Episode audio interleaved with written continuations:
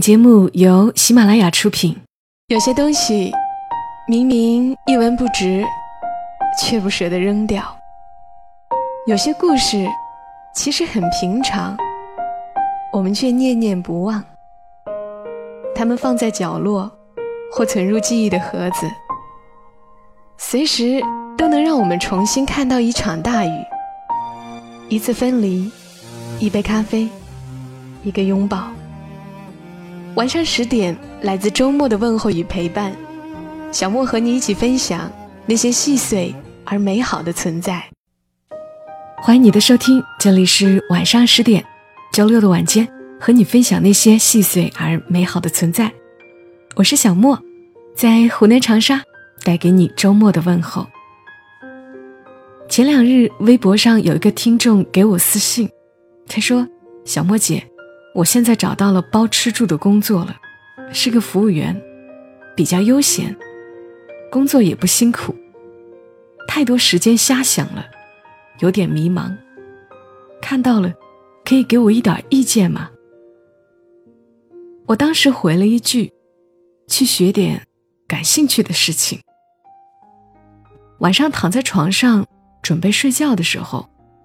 这个听友的问题突然闯到了我的脑子里来，所以哪怕已经过0点了，我又爬起来决定做这期节目。我想起我曾经毕业后还真的做过一段时间的服务员，是在一个咖啡厅，一个酒店的咖啡厅，做了1个月，还升了领班，要是再做一段时间，升个主管也不是问题。那会儿年轻，人也不笨，勤劳肯干，常常还能够帮酒店主持一下活动，领导也喜欢，和顾客之间也很投缘。当时也是包吃住，住的地方也很好，酒店新租的房子，我和主管们住在一起，一间房只有2个人，24小时的热水，宽敞干净，放在当时已经是很好的条件了。要不是因为我心心念念想做电台主持人，我觉得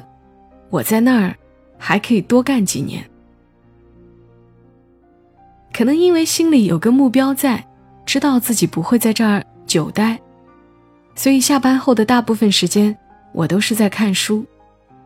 虽然我也不知道未来的出路在哪里，但是那时候的时间真的很充裕，想看什么书就看什么书。酒店旁边有个小书店，书都快被我借了个遍，看了些什么其实并不记得了，有些被抄在了笔记本上，后来大概都写进了我做节目的稿子里。毕竟之后我做了3年的晚间节目，太要内容说了，但是当时我看书的时候，只是由着自己的爱好，并不知道有一天可以用得上。而且那会儿在咖啡厅，厨师做的那几个菜，我基本都能够做个7分像，比如湖南人爱吃的野山椒牛肉丝，后来很长一段时间成了我的招牌菜，谁来我家做客我就做给谁吃。厨师做的时候，我就站在旁边看了几回，心里默默地记住了，甚至还碰到过厨师约会去了，临时有客人来点餐，我来掌勺，也没有被客人发现的经历。咖啡厅的工作也是如此，我现在都还没有完全忘记虹吸壶煮咖啡的手法。那时候咖啡厅的顾客并不多，常常中餐厅忙不过来，就会把咖啡厅的八升调到中餐厅去，八声一走，我就能够顶上。很多人在学习某项技能的时候，其实并不知道以后的哪一天就能够用得上。哪怕你只是去学跳舞，可能在你孩子出生后，你可以跳给他看，培养他的律动感，那时候你就会庆幸了，当初去学了跳舞。老话说得好，艺不压身，所以有空闲的时间就多学点本事，学点技术，增长些知识，总是有好处的。努力就是比别人多做一点。今晚的主题就是这个。老话说得好，艺不压身，多学点本事、技术，增长些知识，总是有好处的。努力就是比别人多做一点。今晚的主题就是这个，来和你们分享作者欧阳十三的文章，努力就是比别人多做一点。欧阳十三说，去邮局寄东西给家里，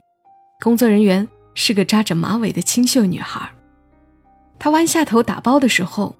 发尾里绑着的丝带轻轻掠过白皙的脖颈。我忍不住夸赞，你的发带真漂亮。女孩抬头甜甜一笑，这是我自己做的。我们闲聊了几句，她讲话慢悠悠的，很讨人喜。快完了的时候，女孩递给我一包纸巾，说，这是我开的微店，上面有二维码，希望您生活愉快哦。我一愣，接过去看，包装上印着一只很温馨的小熊，捧着微店二维码，让人不禁莞尔。虽然当时我完全没有购物的需求和冲动，但是女孩给人的感觉很好，所以我还是关注了她的小店。里面卖的是一些女孩子的饰品，看得出都是经过精心挑选的，有创意又美观。然后在某一天打开闲逛的时候，我下单了。东西收到后感觉很不错，后来又下单了，还推荐给了自己的闺蜜。你看，这就是一个不经意的动作给她带来的收益，一包纸巾而已。说不经意，其实是很用心。之前找工作室的时候，办公用品还没搬进来呢，就有一个大姐拎着打扫用具站在我门外，笑眯眯地说，小姑娘，你歇会儿吧，我帮你先打扫打扫干净。我就奇怪了，你怎么知道我要搬过来呀？再说东西还没运过来呢。大姐笑着说，空着才好打扫呢，你看看里面窗户灰尘那么厚，办公桌运过来反而容易弄脏。说着她就进来挽起袖子，把地板上不用的一些杂物拢起来。接下来的时间根本不容我细想，大姐已经手脚麻利地开始干活。别说它收拾出来的效果非常好，窗户明亮，地板刷得反光。我本来就想找人收拾一下的，当下就留了她的电话号码。存了大姐电话后，她又递给我一张名片，说这是我儿子公司的联系方式，你如果需要注册或者财务外包、做网站这些都可以找她，给你省不少心呢，就在隔壁，有事儿串个门就好。我被他一连串的推荐弄得不知所措。等送他出门的时候，大姐又回头跟我说，那个门卫大哥照顾我，有新搬来的公司都会提前告诉我，等下搬东西要是人手不够可以叫他呀，我塞了红包的。我算是彻底服了他了。在他身上我看到了资源整合、主动出击、善于挖掘商机以及优质的服务等等。同样是一份清洁工的工作，有些人根本就只是想着怎么偷懒，怎么快点完事。以前找的钟点工也是留了一堆死角没弄干净，最后还得我自己来。但就是这样一份看起来没有什么技术含量的工作，他做得比别人更用心，更努力。也许你会说，再努力也不过是一个清洁工而已。但实际上，通过后来的交往，我才知道，这个大姐是本地人，有车有房，她靠自己的劳动赚钱，为创业的孩子争取机会，丝毫不觉得丢人掉价。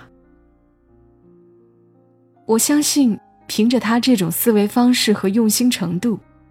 他已经比一半以上的钟点工成功多了。也许环境和文化层次会限制一个人的命运，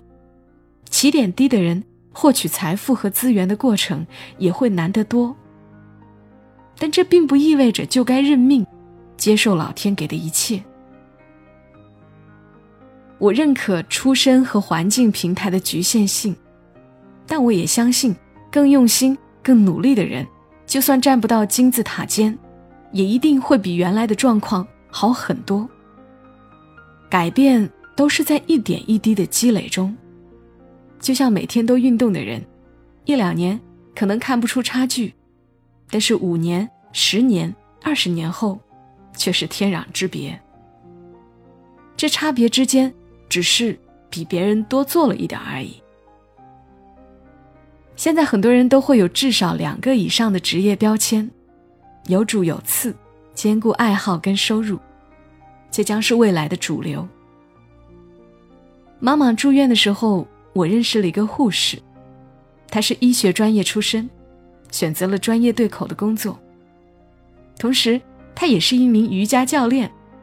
工作之余经常在外面代课。她告诉我，一开始只是喜欢瑜伽，当练习的越来越深的时候，他就想成为传授者，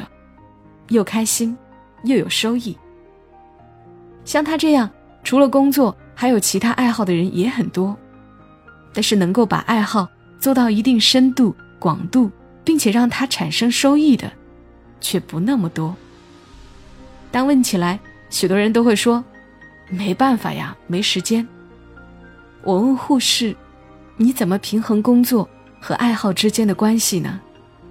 他说其实很简单，就是每天比别人早起来1个小时而已，1个星期就有了7个小时，1个月就是28个小时，1年365个小时，除去加班出差熬夜这些，1年大概有300个小时为自己的爱好买单。这样的训练当然会取得比一般人更好的成绩呀。很多时候我们的努力并不会马上给予回报，但是在日积月累中一定会产生从量变到质变的效果。假若用未来的眼光看待当下的选择和努力，你大概就不会稍稍用力就放弃，然后说我真的努力了，但是没办法呀，我本来就跟人家起点不一样。我们的起点是父辈的努力决定的，孩子的起点是我们的努力决定的。当我们一次次感慨伤心于父辈们给我们的起点太低时，有没有想过我们的孩子也会重复这种模式？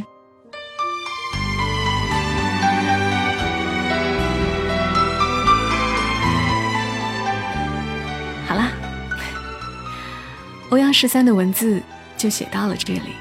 听完你应该也会有些感触吧。有人可能会觉得这样的文字就是鸡汤，但是我觉得这样的鸡汤是该喝一喝的。我们总是容易心血来潮的想要做点什么，但是坚持下来就不那么容易了。希望你能够每天都比别人多做一点点。好啦，今晚节目就陪伴你们到这儿了。更多节目记得在喜马拉雅上搜索小莫127，大小的小，沉默的默，阿拉伯数字127。我们下期声音再会，小莫在长沙跟你说晚安。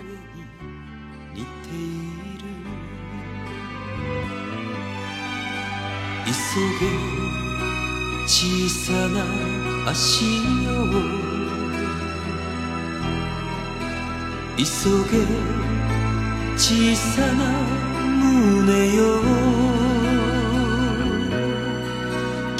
は今初めて気づく、夜の帳に抱かれて、幸せそれはささやかな愛する人のぬくもり